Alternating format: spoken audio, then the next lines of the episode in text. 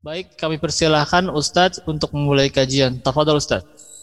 Baik, Ana bisa pinjam screennya ya. Silakan Ustadz. Baik. Bismillahirrahmanirrahim. Assalamualaikum warahmatullahi wabarakatuh. Ala ihsanih wa syukru lahu ala taufiqihi wa amtinanih. أشهد أن لا إله إلا الله وحده لا شريك له تعظيما لشأنه وأشهد أن محمدا عبده ورسوله الداعي إلى رضوانه صلى الله عليه وعلى آله وصحبه وإخوانه أما بعد أيها الإخوة بارك الله فيكم malam ini lumayan banyak ya judulnya kajian kitab dan ada syarahnya juga di sini ditulis oleh Syekh Abdurrahman bin Nasir Al-Barra syarahnya atau matannya adalah tulisan Syekh Muhammad bin Abdul Wahab rahimahullah taala. Uh, Al-Qawaidul Arba itu adalah empat kaidah yang kalau kita memahaminya maka kita akan memahami hakikat dari ajaran yang dibawa oleh Rasulullah SAW dan kita akan memahami pula di mana posisi kita apakah kita ini bersama Rasulullah Wasallam dan para sahabatnya, ataukah kita masih di posisi sebaliknya justru, ya? Karena kalau kita nggak paham hakikat dakwahnya Rasulullah, siapa yang bisa menjamin kita ini menjadi pengikutnya Rasulullah? Hakikat dari dakwahnya Rasulullah ini penting sekali untuk kita fahami ya, karena kalau kita tidak paham, maka itu akan menjadikan kita tidak bisa memastikan apakah kita ini sebagai pengikutnya Rasulullah benar-benar di barisan beliau ataukah justru kita masih berseberangan dengan beliau. Baik, uh, dan semua yang beliau sebutkan di sini itu bukanlah karangan beliau ya. Ini perlu untuk kita pahami. Agama ini bukan karangan orang. Agama ini adalah sesuatu yang bersumber kepada dalil kitabullah dan sunnah Rasulullah Sallallahu Alaihi Wasallam. Sedangkan para ulama itu hanyalah merumuskan apa yang ada dalam Al-Quran, apa yang ada dalam hadis, yang itu tersebar dalam berbagai ayat dan hadis dikumpulkan oleh mereka, dirangkum, dibuat sebuah uh, kesimpulan-kesimpulan dari kesimpulan-kesimpulan ini kita jadi lebih mudah dalam memahami Al-Quran dan Sunnah. Taib. Uh, saya akan mulai aja langsung. Qala Syekh Muhammad Ibn Abdul Wahab rahimahullahu taala. Bismillahirrahmanirrahim. Sebagaimana sunnahnya Rasulullah Sallallahu Alaihi Wasallam dan praktiknya Allah dalam Al-Quran, Allah memulai hampir semua surah dalam Al-Quran dengan basmalah kecuali satu saja yaitu surah At-Taubah alias surah Al-Bara'ah. Jumlah basmalah sendiri dalam kitabullah itu ada 114 kali termasuk yang disebutkan dalam surah An-Naml. Innahu min Sulaiman wa, in, wa innahu bismillahirrahmanirrahim.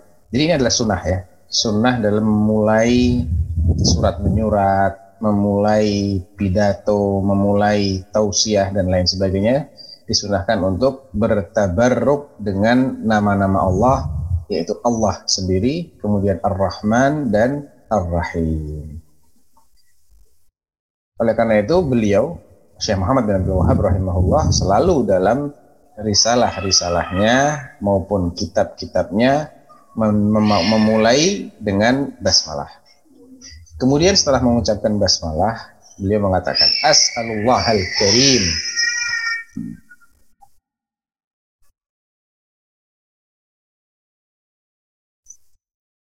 As'alullah al-karim Rabbal arshil azim an yatawallaka fid dunya wal akhirah. Ini memulai dengan doa yang, yang ditujukan kepada kita semua. Kita yang sedang membaca risalah ini. Risalah itu artinya surat. Karena dia singkat sekali hanya empat halaman. Poin-poinnya hanya empat halaman cuman ketika disyarah menjadi 27 halaman ya. Dalam syarah yang ada di depan saya ini totalnya 27 halaman. Tapi kalau matannya sendiri itu cuma empat halaman kira-kira jadi lebih layak disebut sebagai risalah saking singkatnya beliau mengatakan semoga aku minta kepada Allah yang maha pemurah penguasa arsh yang agung an yatawallaka fid dunya wal akhirah agar Allah menjadi walimu, pelindungmu, penolongmu, pembimbingmu, pengurusmu di dunia maupun di akhirat. Wa an yaj'alaka mubarakan aynama kunta. Dan aku juga minta kepada Allah untuk menjadikanmu orang yang diberkahi di mana pun kamu berada. Ini doa yang kedua untuk kita. Wa ayyaj'alaka mimman idza u'tiya syakara wa idza betuliya sabara wa idza adznaba astaghfara dan aku juga minta kepada Allah untuk menjadikanmu termasuk kepada orang yang bila mana diberi nikmat dia bersyukur bila mana diberi ujian dia sabar dan bila mana berdosa dia istighfar fa inna haula'i thalath unwanus sa'adah karena ketiga hal ini ketiga sikap ini bersyukur ketika dapat nikmat sabar ketika dapat musibah dan istighfar ketika berdosa ini adalah uh, indikator orang itu akan bahagia. Indikator kebahagiaan ya adanya tiga sikap tadi. Ini kata-kata pembuka yang beliau sebutkan dalam risalah yang singkat ini. Jadi dalam ucapan beliau As'alullah al-karim rabbal arshil azim ini ada bentuk tawassul dengan asmaul husna. As'alullah al-karim al atau nama Allah. Walillahil asmaul husna fad'uhu biha.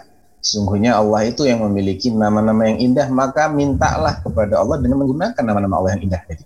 Di sini beliau mengamalkan ayat ini dengan menyebutkan satu nama Al-Karim dan juga julukan Rabbal Arshil Azim. Ini juga nama juga.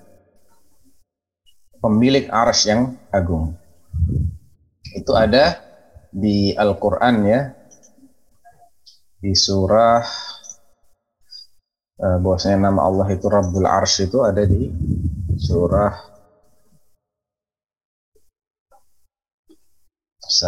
At-Taubah 129 ya Allah berfirman akhir at-taubah itu fa in tawallaw faqus faqul hasbiyallah la ilaha illa huwa alaihi tawakkaltu wa huwa rabbul arsyil azim. Nah di sinilah Allah menyebutkan salah satu nama Allah yaitu Rabbul Arsyil Azim. Disebutkan juga kata nama Allah sebagai Rabbul Arsh ya itu juga disebutkan dalam beberapa ayat di surah Al-Anbiya ayat 22. Ada juga dengan kata-kata Rabbul Arshil Karim. Itu juga termasuk nama Allah. Adapun dengan kata Rabbul Arshil Azim itu disebutkan di akhir surah At-Taubah dan juga di surah An-Naml ayat 26. Allahu la ilaha illa huwa rabbul arshil azim. Surah An-Naml ayat 26. Jadi beliau Syekh rahimahullah bertawasul kepada Allah Subhanahu wa taala ya. Ini kan minta as'al, aku minta Allah kepada Allah. Al-Karim. Ini satu nama Allah yang Maha Pemurah, Rabbul Arshil, Rabbul Arshil Azim. Sebutkan lagi nama berikutnya. Penguasa Arsh yang agung, pemilik Arsh yang agung. Inti, per, inti permintaannya apa isinya? An yatawallaka fid dunya wal akhirah. Uh, agar Allah Subhanahu wa taala mengurusimu di dunia dan akhirat. Allah menjadi walimu di dunia dan di akhirat. Nah, kalau Allah sudah benar-benar menjadi wali kita di dunia maupun di akhirat, maka sudah tuntas sudah. Tidak ada lagi yang perlu kita takutkan, kita sedihkan, kita khawatirkan. Tidak ada.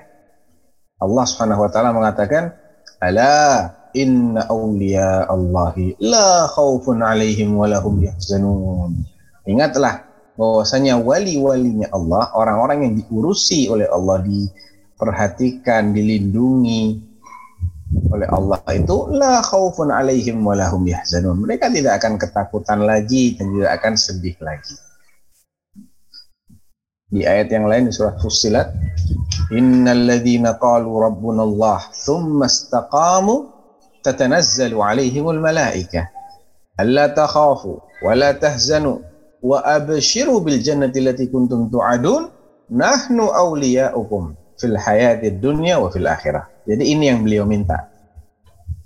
Bagaimana supaya Allah menjadi wali-wali kita di dunia maupun di di akhirat. Ketika itu sudah terjadi, maka tidak ada lagi ketakutan, tidak ada lagi kecemasan dan kesedihan. Dan Allah itu sebaik-baik wali, sebaik-baik penolong, pembimbing, pelindung. Doa yang berikutnya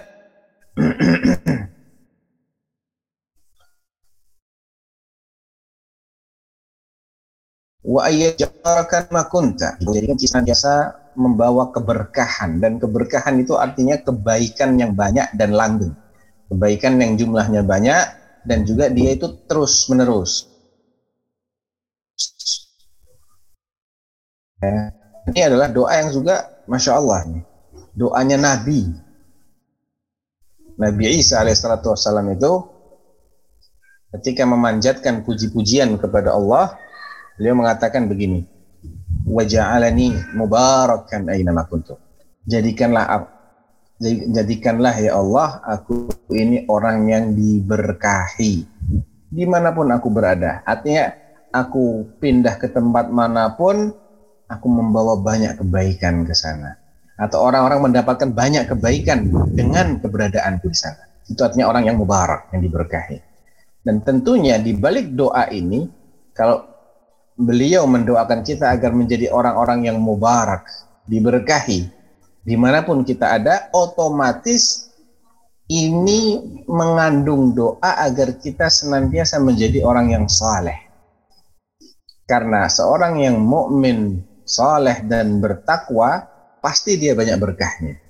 Di mana pun dia berada.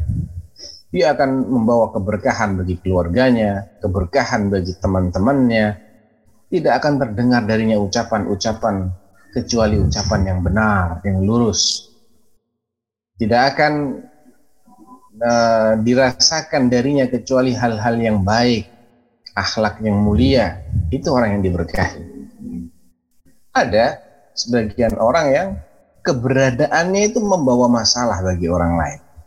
Keberadaannya membawa kesedihan bagi orang-orang sekelilingnya sehingga mereka berharap andai saja si fulan tidak datang maka maka kita akan bahagia. Maka ini sebaliknya orang yang bukan yang membawa keberkahan namun dia membawa kesialan ya. Artinya membawa mazarat jadi beliau mendoakan kita agar menjadi orang-orang yang membawa keberkahan. Wa an yaj'alaka mimman idza u'tiya syakar wa idza sabar wa idza adnaba istaghfar. Kemudian beliau menutup doa prolognya ini dengan doa ketiga dan aku juga meminta kepada Allah agar jikamu termasuk dalam golongan orang yang ketika diberi nikmat dia bersyukur dan ketika dia diberi ujian sabar serta ketika diberi ketika berdosa dia istighfar. Ya, kenapa kok tiga ini? Karena memang manusia tidak lepas dalam perputaran roda kehidupannya itu dia tidak akan bisa lepas dari tiga kondisi ini secara serentak. Pasti dia sedang mengalami salah satunya. Mungkin dia sedang diberi nikmat oleh Allah. Tentunya dia punya kewajiban saat ini atau ketika dia sedang diberi nikmat dia punya kewajiban yaitu wajib bersyukur baik itu nikmat harta, nikmat kesehatan, nikmat kesempatan, nikmat syukur untuk semua nikmat itu. Atau barangkali boleh jadi dia adalah orang yang sedang diberi ujian oleh Allah, diberi musibah. Habis kehilangan orang yang dia cintai, atau kehilangan pekerjaan, dipecat, atau kehilangan salah satu anggota badannya, dan lain sebagainya, maka dia punya kewajiban juga, yaitu bersabar atau dia baru saja berbuat dosa.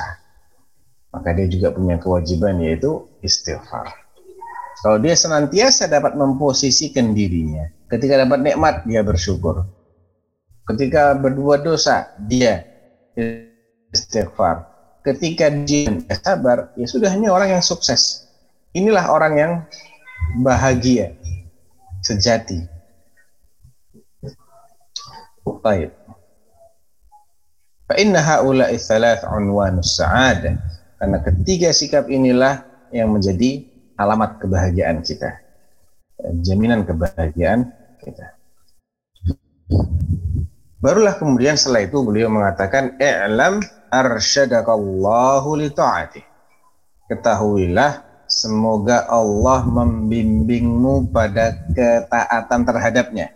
Doa lagi nih beliau ya. I'lam eh, didahului dengan ajakan supaya kita ini mengilmui. I'lam, ketahuilah, ilmuilah.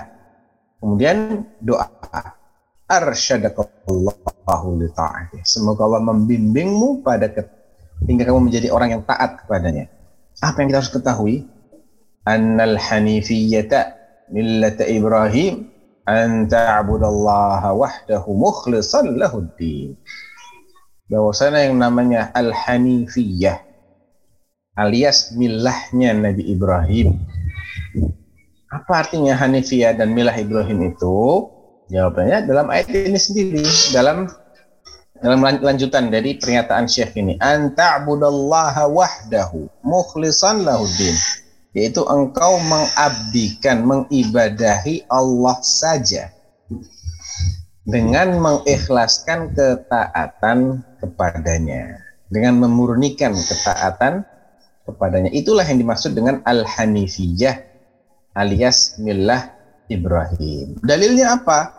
Qala ta'ala wa ma khalaqtul jinna wal insa illa liya'budun. Aku tidaklah menciptakan jin dan manusia kecuali supaya mereka mengabdikan dirinya kepadaku. Jadi ini adalah tujuan penciptaan jin dan manusia. Sekali lagi tujuannya apa? Allah ciptakan jin dan manusia. Tujuannya supaya mereka mengabdikan diri mereka kepada Allah. Fa'idha arafta anna Allah khalaqaka li'ibadati. Sekarang kalau kamu sudah tahu bahwasanya Allah itu memang menciptakanmu tujuan utamanya supaya kamu menghambakan dirinya supaya kamu menjadi abdinya Allah. Supaya kamu menjadi budak-budaknya Allah.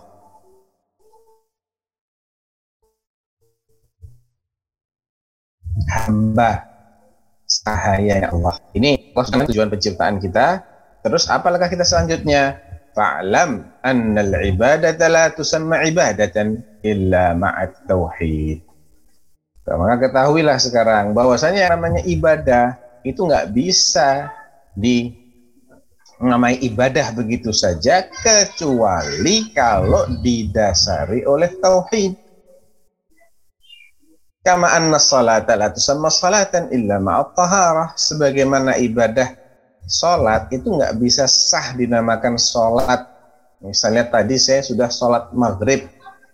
Dia nggak bisa dianggap sah salat maghrib kecuali kalau sholatnya itu didahului dengan toharoh. Dia berwudhu terlebih dahulu. Atau kalau dia berhalangan dalam menggunakan air, maka dia boleh bertayamum. Tapi ini juga masuk kategori toharo. Dia nggak bisa tanpa wudhu, tanpa tayamum langsung sholat. Padahal dia mampu melakukan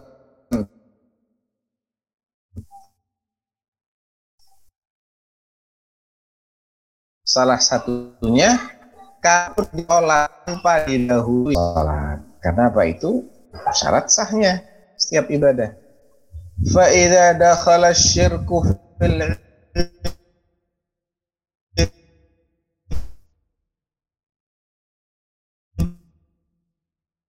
ibadati saya tidak akidah. Saya sudah belajar kita butuh hey, saya sudah belajar ini itu ini itu.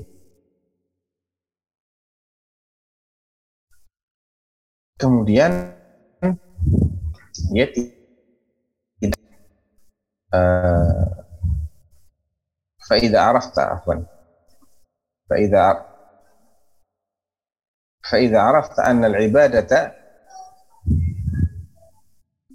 فإذا عرفت أن الله خلق لعبادتي لعبادته فاعلم أن العبادة لا تسمى عبادة إلا مع التوحيد كما أن الصلاة لا تسمى صلاة إلا مع الطهارة. Nah, jadi ibadah itu nggak bisa dinamain ibadah kalau tidak ada basic tauhidnya sebagaimana sholat juga tidak bisa disebut sebagai sholat kalau tidak didahului oleh toharah.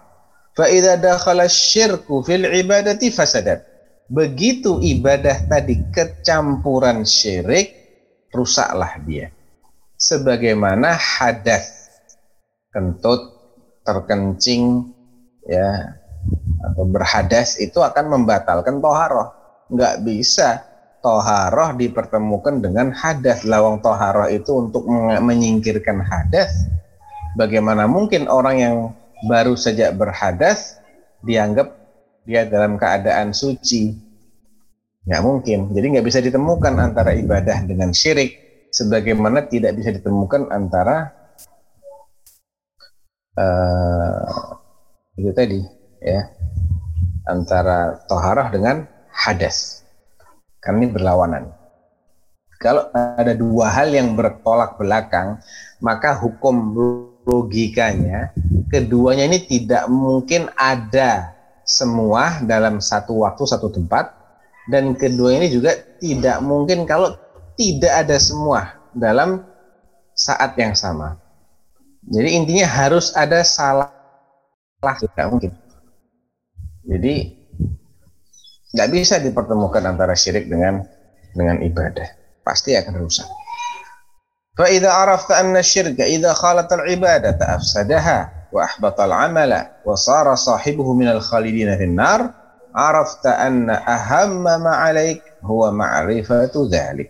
Sekarang kalau kamu sudah menyadari, kata Syekh, bahwasanya syirik itu ketika mencampuri ibadah, maka dia akan merusakkan ya, menjadikan pahala amalnya gugur, dan bahkan menjadikan pelakunya itu kekal di neraka, ya kekal atau tinggal dalam waktu yang lama di neraka arafta arafta anna ahamma ma'alaika huwa ma'rifatu kalau kita sudah tahu itu semua tujuan penciptaan kita untuk apa kemudian bagaimana agar ibadah kita diterima kita sudah tahu itu semua maka yang paling penting adalah uh, bagaimana kita menguasai itu Anna ahama ma'alaika ma'rifatu dzalik. Bagaimana kita mengenal syirik itu seperti apa, tauhid itu seperti apa. Ini yang paling penting karena inilah yang akan menjadikan kita ini bernilai sebagai manusia di hadapan Allah.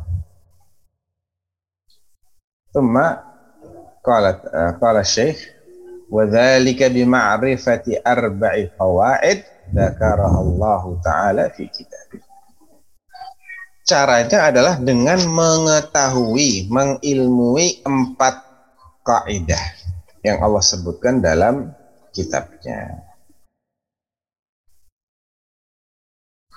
Baik.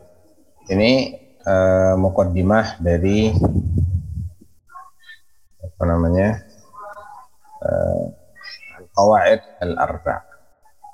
Mungkin bisa dibuka sesi tanya jawab dulu, Dok. Barangkali ada yang ingin didiskusikan sebelum saya lanjut. Hmm. Apa ada pertanyaan dari kolom chat? Saya lihat dulu dok ya. Pak, ini ya. Tidak, tidak ada pertanyaan sepertinya Ustaz. Belum ada ya? Belum ada. Saya ada yang dulu. resen tuh. Ada yang resen, oke. Okay.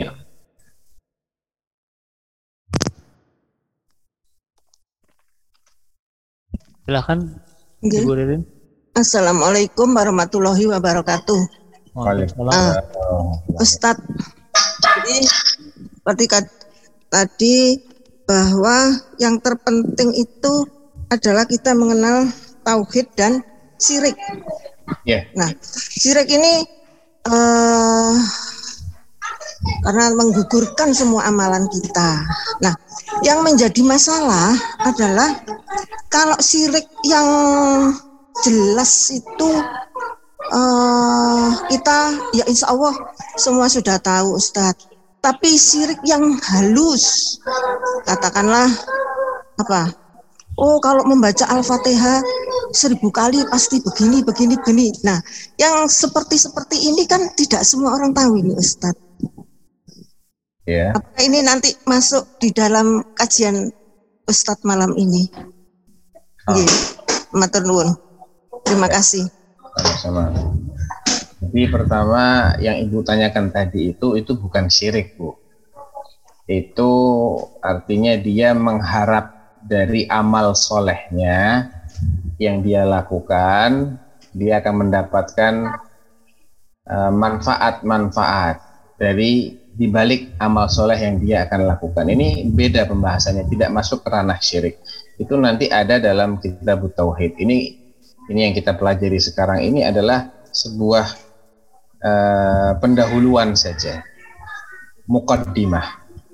Untuk menyelam lebih dalam kita harus belajar dulu kan berenang di air yang dangkal. Kalau kita langsung tenggelam di air yang dalam bahaya bu, nggak bisa keluar lagi nanti kita tenggelam bisa-bisa. Dan ilmu itu dipelajari dari yang basic-basic, dari yang dasar-dasar dulu. Jadi terkait dengan kekhawatiran ibu itu memang setiap orang beriman harus memiliki kekhawatiran itu. Itu salah satu indikator iman kita, iman kita ini masih hidup, masih sehat lah. Ya walaupun mungkin batuk-batuk sedikit, tapi masih overall dia masih sehat lah, masih eh, masih hidup gitu loh. Adanya kekhawatiran terhadap dosa itu sesuatu yang baik, indikator iman kita masih sehat. Bagaimana supaya kita nggak terjerumus dalam dosa syirik? Ya kita harus kenali bentuk-bentuk syirik. Karena ini adalah cabang dari dari menjauhi syirik. Kita kalau disuruh menjauhi sesuatu, kita harus tahu dulu ini kayak apa sih yang kita harus jauhi ini. Coba spesifikasinya bagaimana, deskripsinya seperti apa. Saya belum paham. Nah, jadi itu insya Allah akan kita pelajari, cuman tidak bisa sekaligus malam ini. Nggih. Jadi eh, beliau juga tidak dalam rangka merinci tentang syirik tidak. Tapi beliau menyebutkan bahwa salah satu dari hal yang sangat penting dan sangat wajib untuk kita waspadai adalah perbuatan yang namanya syirik. Ada memang memang ada syirik yang tersembunyi seperti ria. Ria itu kan nggak kelihatan terkait dengan niat dia. Tapi kalau dia meniatkan untuk selain Allah, ya dia jatuh dalam dosa syirik. Nah, ini perlu kita uh, kita bedakan dengan syirik lain yang banyak orang mengenalinya dan kemudian mereka bisa mewaspadainya. Yang berbahaya adalah hal-hal yang terselubung seperti ini. Mungkin ria tidak langsung menjadikan semua amal kita batal. Yang batal yang mana? Yang batal adalah amalan yang tersusupi ria saja. Dia berbeda dengan syirik akbar yang itu akan membatalkan semua amalan yang terdahulu, yang sekarang maupun yang akan datang. Kecuali kalau orang itu bertaubat. Kalau dia nggak bertaubat, maka tidak ada ampunan gratis baginya. Innahu man yushrik billah faqad haramallahu al-jannah wa ma'wahu an-nar. Faqad haramallahu alaihi al-jannah wa ma'wahu an-nar wa ma lidh-dhalimin min ansar. Innallaha la yaghfiru an yushraka bih wa yaghfiru ma duna dzalika liman yasha. Banyak dalil-dalilnya yang menyebutkan bahwa dosa syirik yang uh, menjadikan seseorang itu keluar dari Islam itu adalah dosa-dosa yang tidak terampuni. Barangkali seperti itu Bu. Saya mohon Bu bisa bersabar dulu. Insya Allah kita akan bahas satu persatu nanti. Nah, Syukran jazakallah khairan Ustaz. Ada pertanyaan di kolom chat dari Ikhwan yang Ya. bertanya, Assalamualaikum Ustaz. Afwan mohon diberi pencerahan tentang apa yang disebut dengan usul salasah dalam dalam domain tauhid, yaitu tauhid rububiyah, tauhid uluhiyah, dan asma sifat. Mohon rujukan mana yang digunakan sehingga muncul istilah tersebut, yaitu uh, usul salasah tersebut. Syukron jazakumullah. Ya, uh, kalau ini ada yang perlu dikoreksi ya. Istilah al-usul salatah itu bukan larinya ke tauhid uluhiyah, tauhid rububiyah, asma sifat, bukan. Al-usul salatah itu artinya ma'rifatullah, ma'rifatul rasulihi, wa ma'rifatul dinil islam bil adillah. Al-usul salatah adalah salah satu karya ilmiahnya Syekh Muhammad bin Abdul Wahab, di mana beliau berusaha menjelaskan hal-hal yang itu akan ditanyakan oleh kedua malaikat dalam kubur kita. Bukankah setiap orang yang mati itu pasti akan ditanya, Man Rabbuk? Siapa Tuhanmu? Ditanya, Madinuk, apa agamamu? Ditanya, Man hadzal ladzi bu'itsa? Orang yang diutus kepadamu ini siapa? Itu pertanyaan dalam kubur. Nah, beliau menulis kitab sebagai jawaban bagi ketiga pertanyaan ini. Itu pertama saya ingin mengoreksi apa yang dimaksud dengan al-usul as-salatah. Kalau pertanyaannya, kenapa sih kok tauhid itu suka dibagi menjadi tiga? Ada tauhid rububiyah, ada tauhid uluhiyah, ada tauhid asma wa sifat. Ini siapa yang pertama kali membagi-bagi seperti ini? Kalau itu pertanyaannya, maka jawaban saya adalah pertama, pembagian itu bukanlah pembagian yang sifatnya mengada-adakan sesuatu yang sebelumnya tidak ada. Bukan kita harus bisa pahami bahwa konsep tauhid itu terbagi menjadi tiga itu bukanlah konsep karangan manusia bukan itu justru justru demikianlah Allah memperlakukan manusia ada kalanya manusia ini rajin beribadah tapi oleh Allah dikali, di, diklasifikasikan sebagai uh, orang musyrik ya. bukan sebagai seorang mukmin. Nah, berarti ada masalah dong dengan ibadahnya dia ini. Nah, demikian pula ketika kita berbicara tentang dari mana itu asal muasal pembagian tauhid menjadi tiga. Jawabannya begini, pembagian tauhid menjadi tiga itu tersirat dalam Al-Quran, dalam sunnah, dalam prakteknya para sahabat, para salaf. Itu tersirat. Memang tidak berupa statement tauhid terbagi menjadi tiga. Satu tauhid uluhiyah. Dua tauhid rububiyah. Tiga tauhid asma wa sifat. Nggak ada memang. Quran yang bunyinya begitu maupun hadis yang bunyinya begitu nggak ada. Nah ketika kita tidak menemukan dalil yang sifatnya nas dari atau dalam suatu masalah itu jangan serta merta dihukumi ini nggak ada dalilnya karena saya cari-cari nggak ketemu. Jangan. Belum tentu sesuatu yang tidak anda temukan itu adalah sesuatu yang tidak ada. Sama sekali itu nggak bisa dijadikan sebagai sebagai hasil. Saya cari-cari nggak ketemu berarti nggak ada. Oh belum tentu. Anda tidak paham. Anda kurang teliti. Dalilnya ada ada dalilnya Cuma Anda Anda tidak bisa memahami ke sana. Nah, jadi kita perlu objektif ya. Kalau kalau ditanya ada nggak dalilnya bahwasanya tauhid rububiyah itu tidak sama dengan uluhiyah dan tidak sama juga dengan asma wa sifat? Jawabannya justru itu pada karakter dari tauhid itu sendiri. Kalau kita memahami karakter tauhid rububiyah, apa sih artinya tauhid rububiyah? Artinya kita mengakui Allah sebagai sang pencipta esa. Sendirian dia menciptakan segala sesuatu. Tidak perlu dibantu oleh makhluknya. Dan uh, mengakui bahwasanya Allah yang menguasai segala sesuatu. Dan mengakui bahwasanya Allah yang mengatur segala sesuatu. Tiga aspek ini dikenal dengan istilah tauhidur rububiyah. Dari mana istilah rububiyah? Dari kata-kata Arab. Bukankah Allah menyifati dirinya dengan Rabb? Alhamdulillahi Rabbil Alamin. Jadi Allah yang yurabbi, memelihara alam semesta. Allah yang menghidupkan yang masih dinilai layak untuk hidup dan mematikan yang dinilai sudah sebaiknya mati. Ya, ini semua adalah bentuk kekuasaan Allah terhadap jagat raya ini. Dia yang ngurusin, dia yang melindungi, memberikan tempat. Ya, jadi uh, tiga aspek tauhid itu adalah tersirat dalam Al-Qur'an. Contohnya, Qul a'udzu birabbin nas, malikin nas, ilahin nas. Ada Rabbun nas, ada malikin nas, ada ilahin nas. Ya, ini udah udah isyarat nih, ada Rabb Rabbun Nas berarti rububiyah nih. Malikin Nas al-milk itu termasuk bagian dari rububiyah.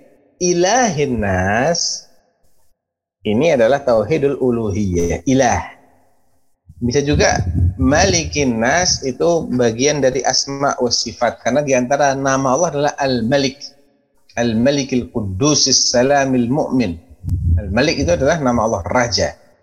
Kalau dikatakan Malikin Nas, beda lagi nanti. Malikin nas artinya dia rajanya manusia, yang menguasai manusia.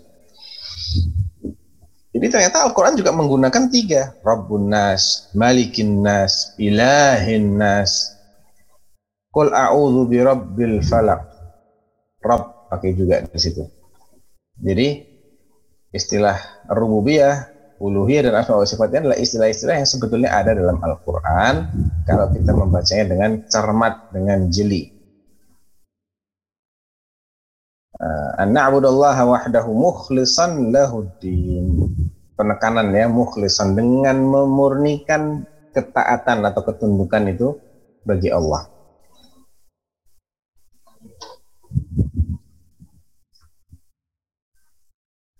Ini berdasarkan dalil kul nam. Kul ini umirtu an a'budallaha mukhlishan lahuddin. Ini dalilnya ya. Wa umirtu an aku wa umirtu li an akuna awwalal muslimin.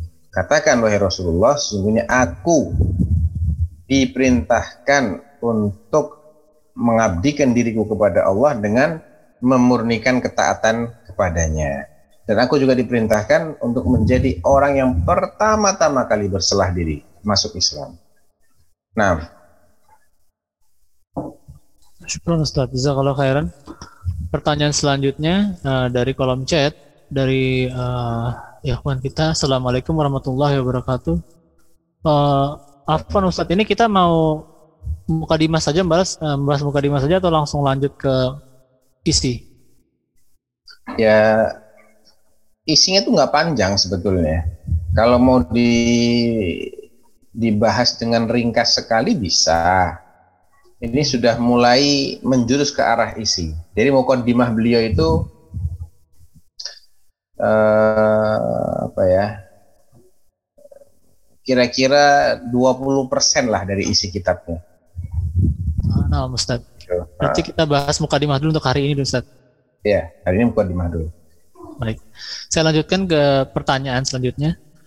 Sehubungan dengan tauhid uluhiyah, apakah orang yang berbuat atau tergelincir maksiat, misalnya pernah terlibat transaksi riba atau telah melakukan maksiat lainnya karena dorongan hawa nafsu, termasuk dalam pengertian dalam Quran surat Al-Jasiyah ayat 45 ayat 23 yang dalam terjemahannya sebagai berikut maka pernahkah kamu melihat orang yang menjadikan hawa nafsunya sebagai Tuhannya dan Allah membiarkannya sesat dengan sepengetahuannya dan Allah telah mengunci pendengaran dan hatinya serta meletakkan tutup atas penglihatannya maka siapakah yang mampu memberinya petunjuk setelah Allah membiarkannya sesat mengapa kamu tidak mengambil pelajaran Quran surat Al-Jasiyah uh, ayat 4, 4, surat 45 ayat 23. Tafadhol Ustaz. Jadi apakah orang yang terjerumus dalam riba itu masuk kategori ayat ini gitu ya singkatnya ya. pertanyaannya ya. Ya. Baik. Barakallahu fiqh. Itu tidak lepas dari dua kemungkinan. orang yang terjerumus dalam maksiat itu ada dua kemungkinan. Dia terjerumus dalam maksiat setelah dia mengetahui bahwasanya itu maksiat dan dia ter uh, didominasi oleh bisikan hawa nafsunya, maka sejatinya ketika dia lebih menuruti bisikan hawa nafsunya daripada ilmu yang Allah berikan kepadanya tentang bahaya dari maksiat ini. Tentang bosnya maksiat ini adalah sesuatu yang akan membahayakan dirimu. Allah sudah menjelaskan dan dia sudah tahu bosnya ini memang bahaya. Kok dia masih lebih mendahulukan bisikan hawa nafsunya? Maka dari sisi ini dia termasuk orang yang menjadikan hawa nafsunya sebagai ilah. Karena dia lebih taat kepada hawa nafsunya. Tapi ini tidak tidak berarti dia murtad. Tidak. Selagi dia masih meyakini keharaman maksiat tersebut. Ya, syaratnya itu. Selagi dia masih, meyakini bahwasanya maksiat ini hukumnya masih haram. Cuman saya tergoda. Saya terjerumus. Saya tergiur. Saya tahu ini nggak boleh sebetulnya. Dia tergiur maka dalam hal ini dari satu sisi dia memang lebih memperturutkan bisikan hawa nafsu. Namun itu tidak sampai menjadikan batal tauhidnya. Karena apa? Dia masih menyadari saya berdosa. Saya sedang maksiat sama Allah. Tapi kalau orang ini terjerumus dalam maksiat karena kejahilan dia, maka tidak lepas dari Dua kemungkinan juga. Dia jahil karena memang belum sempat belajar. Belum mendapatkan fasilitas untuk mempelajari hal tersebut. Tapi dia tidak menolak untuk belajar. Dia orang yang suka mencari ilmu. Merasa dirinya ini harus belajar. Cuman belum kesampaian saja. Masalah ini belum sempat dia pelajari. Maka orang seperti ini mendapatkan uzur di mata Allah. Dia tidak berdosa karena dia benar-benar nggak tahu kalau itu dilarang oleh Allah.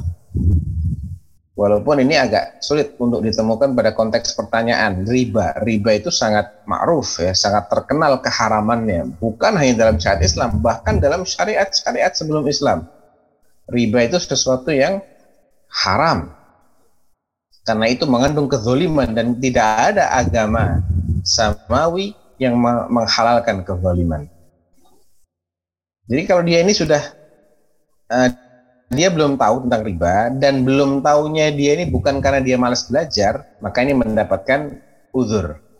Tapi kalau dia belum tahu karena dia malas belajar, karena dia tidak menaruh atensi sedikit pun terhadap perkara-perkara yang krusial ini.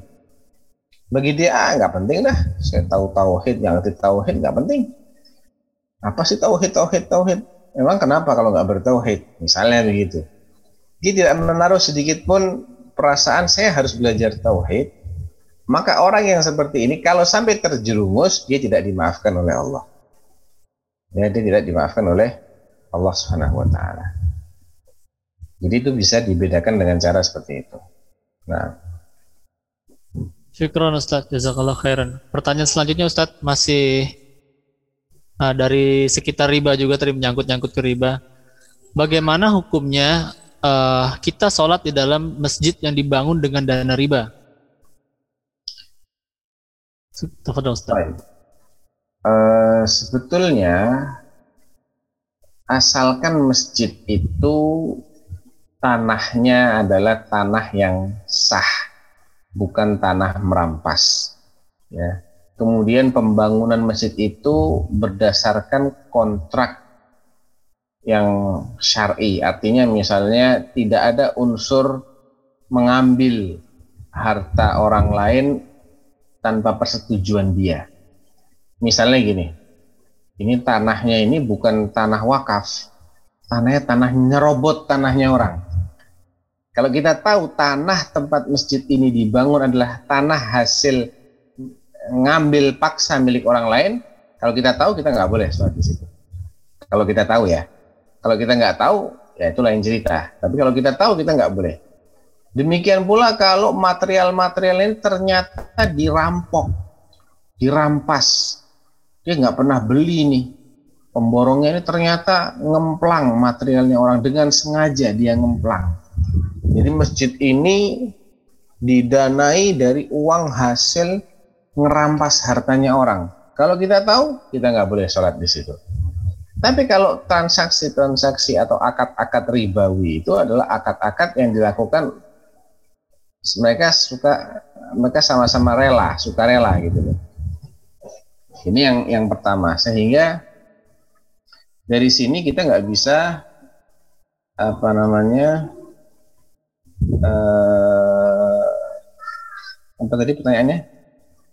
Nah, bagaimana hukumnya sholat di atas masjid? Ah, kita nggak bisa kaitkan keabsahan sholat kita dengan bahwasanya masjid ini dibangun sebagainya dari misalnya dari uang riba kan uang riba itu dipakai untuk membeli material. Jadi material itu berpindah ke pemilikannya dari penjual dari toko material kepada panitia yang kemudian menggunakannya untuk membangun masjid. Ini tidak tidak mempengaruhi keabsahan sholat seseorang. Asalkan masjidnya tidak ngerampas tanah dan materialnya juga dibeli, bukan di diambil begitu saja tanpa dia mau membayarnya enggak materialnya ini dapatnya karena jual beli atau karena hibah atau karena wakaf itu enggak ada masalah nah Syukur Ustaz kita kembali ke koridor uh, topik hari ini ya. Jadi kita nggak berlanjut berlarut-larut ke masalah riba. Ini ada pertanyaan yang cukup berkesesuaian dengan uh, topik hari ini. Bismillah, izin menyampaikan kesan dan bertanya, bagaimana mulianya Syekh Muhammad? Rahimahullah bismillah. Mendoakan setiap pembaca kitab beliau dengan doa agar menjadi orang yang berbarakah di mana pun kita berada. Menurut saya mukadimah ini sangat berkesan. Pertanyaannya Ustadz, bagaimana kok selalu banyak hujatan untuk beliau rahimahullah atau yang mencoba mengikuti beliau dengan ungkapan-ungkapan yang tidak pantas dan selalu meledek dengan uh, kata-kata uh, tertentu dan bagaimana kita menyikapinya Ustadz? Syukron, jazakallah khairan. Jawaban saya, siapa yang lebih mulia beliau atau Nabi? Rasulullah. Tapi Rasulullah dihujat nggak? Iya Ustaz. Ya sudah. Nggak ada yang aneh. Kalau hawa nafsu yang berbicara, mau sejuta dalil pun akan mental kok. Maka itulah bahayanya menuruti hawa nafsu itu bahaya sekali. Karena hawa nafsu ini nggak akan tunduk kepada apa pun. Sudah tahu mereka Rasulullah ini bukan penyihir mereka tahu penyihir itu omongannya ngaco, bacanya baca mantra, nggak jelas. Sudah tahu mereka ini bahwasanya Muhammad ini bukan penyair. Karena kalau yang dia bacakan itu adalah syair, harusnya mereka bisa dong menandingi. Oh mereka adalah jago-jago syair. Sudah tahu mereka bahwasanya Muhammad ini waras, brilian dia. Kok dibilang gila? Sudah tahu mereka bahwasanya apa yang disampaikan oleh Muhammad ini adalah sesuatu yang tidak pernah mereka ber, berhasil membuktikannya sebagai sesuatu yang bohong. Kok dibilang kadzab? Dulu sebelum Nabi mendakwahkan tauhid dijulukin Al-Amin. Ja Al-Amin, Ja Al-Amin. Mereka sangat membanggakan orang yang namanya Muhammad ini. Sampai ketika Hajar Aswad itu lepas dari tempatnya, orang-orang Quraisy ribut, hampir mereka berkelahi memperebutkan Hajar Aswad, siapa yang akan menempatkannya kembali ke posisinya?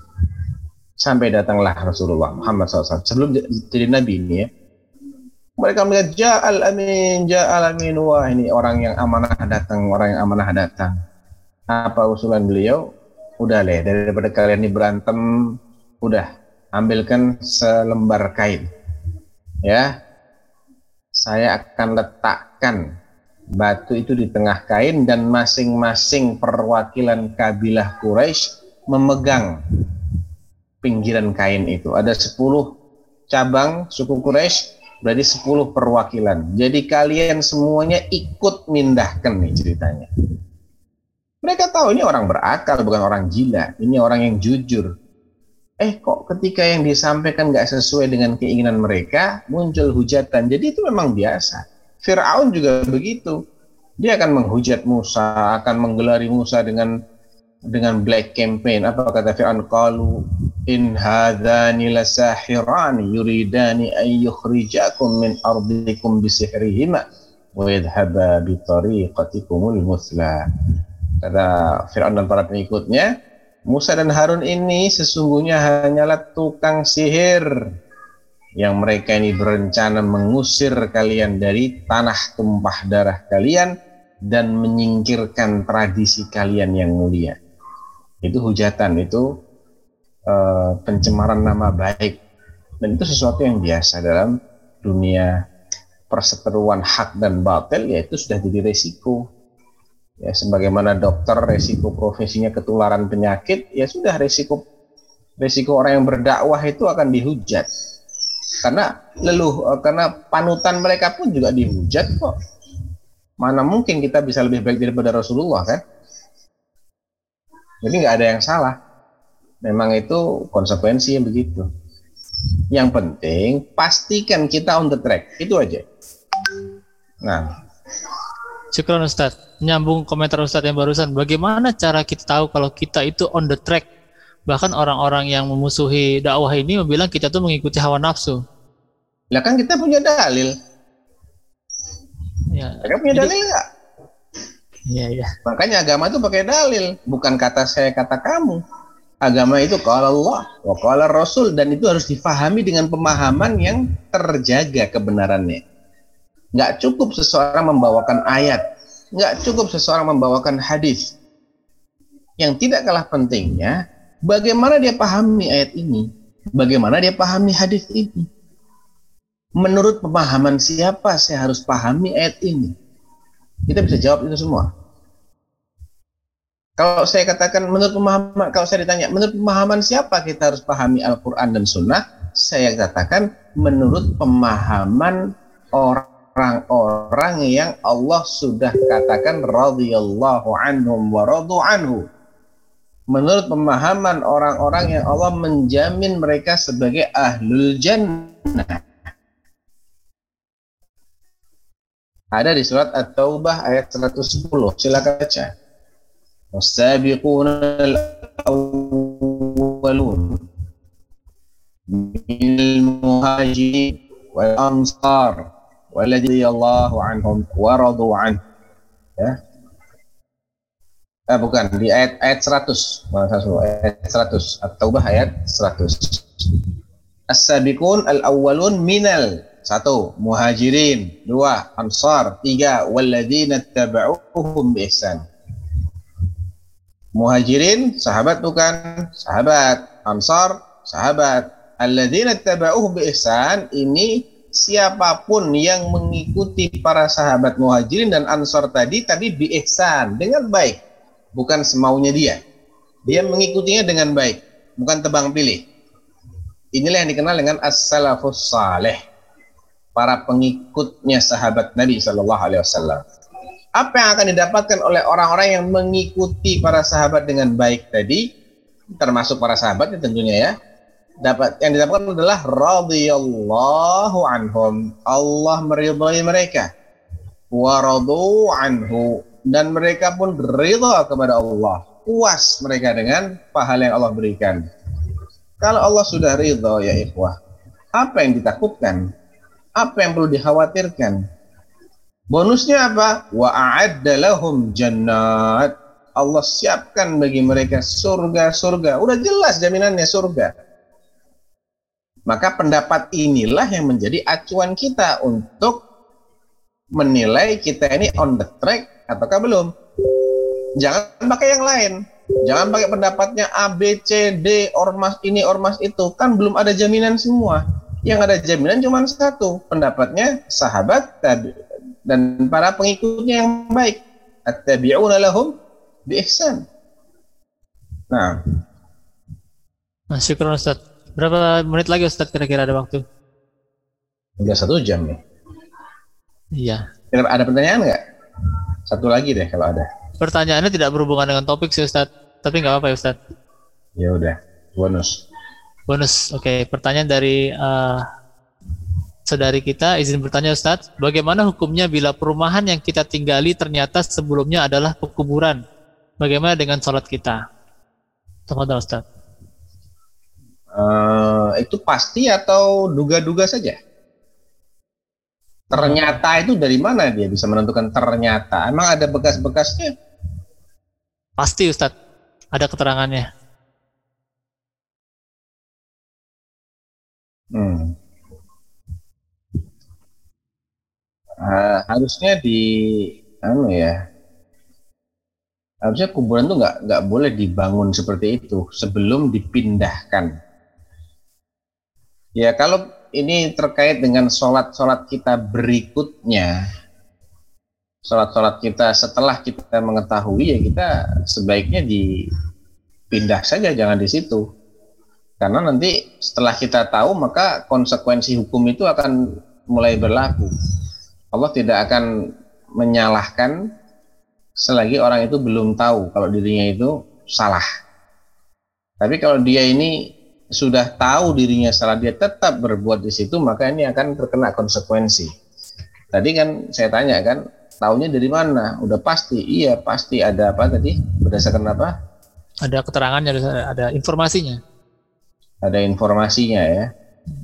Pertanyaannya informasi ini benar-benar bisa dipercaya akurat atau atau gimana nih? Karena hukum asal itu tidak boleh kita geser kalau bukan oleh sesuatu yang yakin. Anda ketika menempati rumah itu, itu rumah sudah jadi ditempati atau dia beli kaplingan kemudian dibangun atau gimana itu? Nah, tidak ada keterangan Ustaz. Tidak ada keterangan ya. Tapi rata-rata ada tuh apartemen dibangun dari bekas eh, tanah kuburan misalnya. Bekas tanah kuburan ya.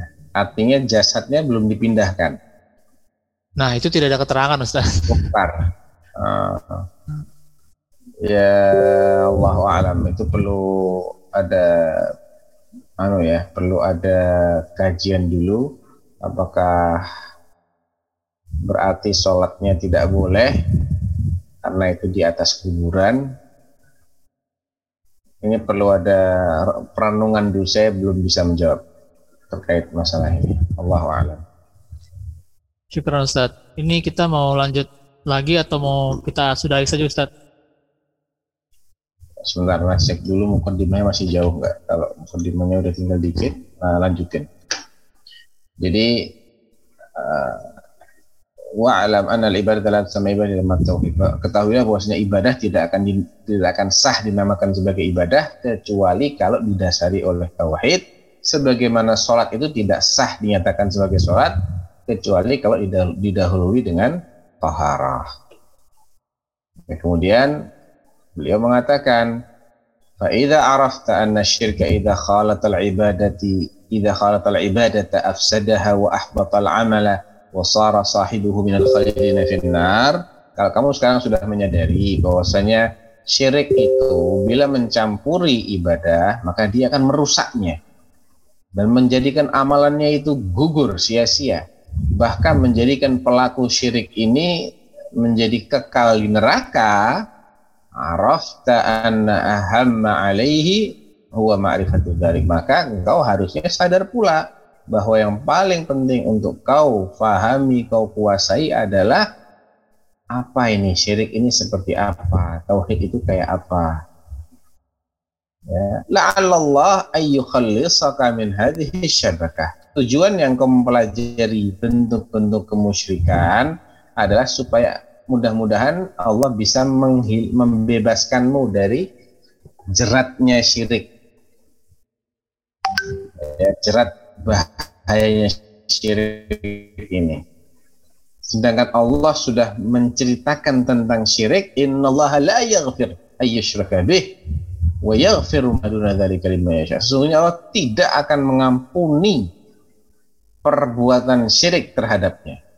Dan perbuatan syirik ini berarti mencakup syirik akbar maupun syirik asgar. Naam, dua-duanya tidak ada ampunan gratis bagi Allah. Cuma bedanya syirik akbar itu memurtadkan, syirik asghar tidak memurtadkan. Adapun dosanya tidak akan diampuni oleh Allah secara cuma-cuma. Harus taubat kalau ingin diampuni. Ya, jadi Allah, Allah tidak akan mengampuni begitu saja kalau orang yang bersangkutan tidak taubat. Ini terkait dosa syirik. Mau asghar mau akbar sama. Nggak akan ada ampunan gratis.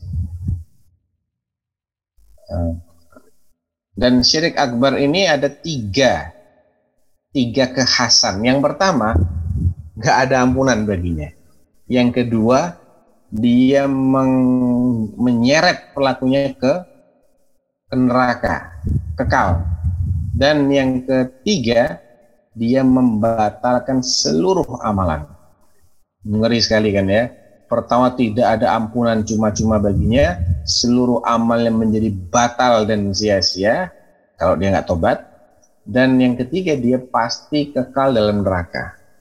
Ini dosa syirik yang sangat mengerikan.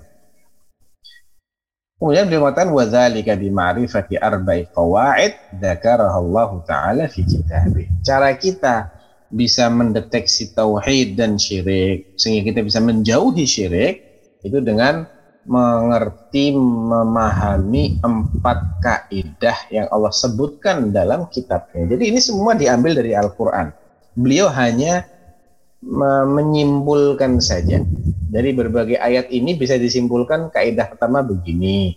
Dari berbagai ayat dan hadis disimpulkan kaidah kedua begini. Jadi ini inilah mukaddimah dari Syekh Muhammad bin Abdul Wahab uh, terkait dengan risalah Al-Qawaid Al-Arba. Insyaallah pada pertemuan berikutnya kita langsung masuk ke Al-Qaidah Al-Ula. Nah, barakallahu fikum. Ustaz, uh, silakan memberikan ihtitam untuk kajian kali ini dan setelah itu uh, saya akan menutupnya. Baik, ya, jadi begitu ya ayuhul ikhwah. Seseorang ini mesti faham tujuan dia diciptakan oleh Allah untuk apa, yaitu untuk ibadah. Dan dia juga harus faham bahwasanya ibadah yang Allah perintahkan bukan asal-asalan, tapi ibadah yang dibangun atas dasar tauhid. Sehingga dia juga wajib mempelajari tauhid karena tanpa dia mempelajari tauhid ibadahnya tidak akan ada artinya. Kalau ibadahnya tidak akan ada artinya, sia-sialah dia jadi manusia, tempat dia di neraka. Karena dia makhluk yang sia-sia. Mending jadi binatang daripada jadi manusia nggak bertauhid. Ya, karena itu Allah menghina orang-orang yang tidak bertauhid itu dengan hinaan-hinaan binatang, dasar kambing, dasar sapi.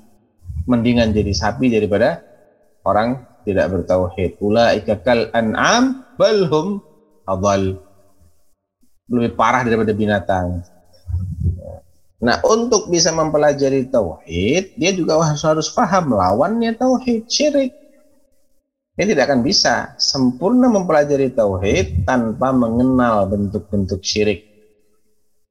Jadi memang ilmu itu saling berkaitan, makanya kita mesti uh, pandai dalam merangkai. Ini berkaitan dengan itu ya. Jangan lupakan yang ini nanti itu ya itu ikut-ikutan lupa.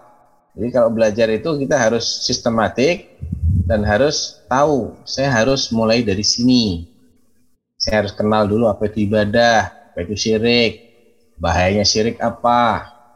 Nah, ini, semua disinggung secara ringkas dalam mukaddimah kitab ini dan saya harap dibaca lagi, diulang lagi biar nyantol di kepala kita sehingga pekan depan kita atau dua minggu lagi kita ketemu kita bisa lebih mendalam tanpa perlu mengulang kembali. Naam, wallahu taala alam. Sallallahu alaihi wa wasallam.